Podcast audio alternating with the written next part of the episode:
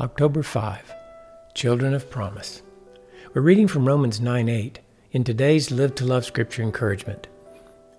Paul wrote, That is, it's not the children of the flesh who are children of God, but the children of the promise are regarded as descendants. In this verse, Paul further explained what he meant when he said previously, They are not all Israel who are descended from Israel, nor are they all children because they're Abraham's descendants. The children of God those who cannot be separated from God's love in Christ are the children of promise, and not the children of the flesh. The encouraging takeaway from this verse is this there is the hope of glory for everyone who is in Christ.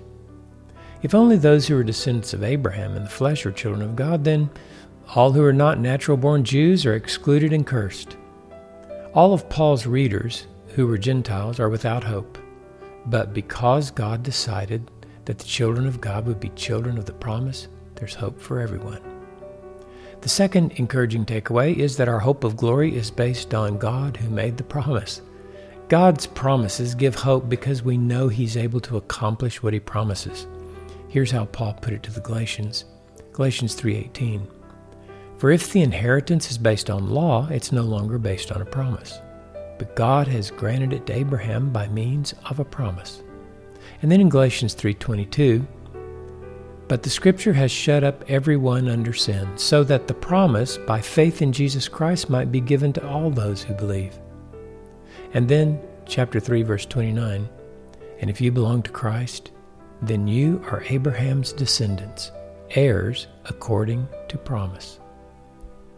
So we can see clearly that it was a big revelation to Paul and to us that we are heirs of the glory of God, not based on what we've done or not done, but upon what God has done in and through Jesus Christ.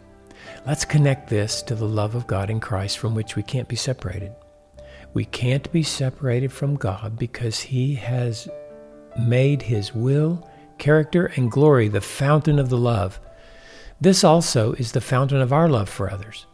His love fills us so that we can love others with Him with the same love with which He's loved us. It is an act of faith in Christ to say to those we love that we promise to always love them.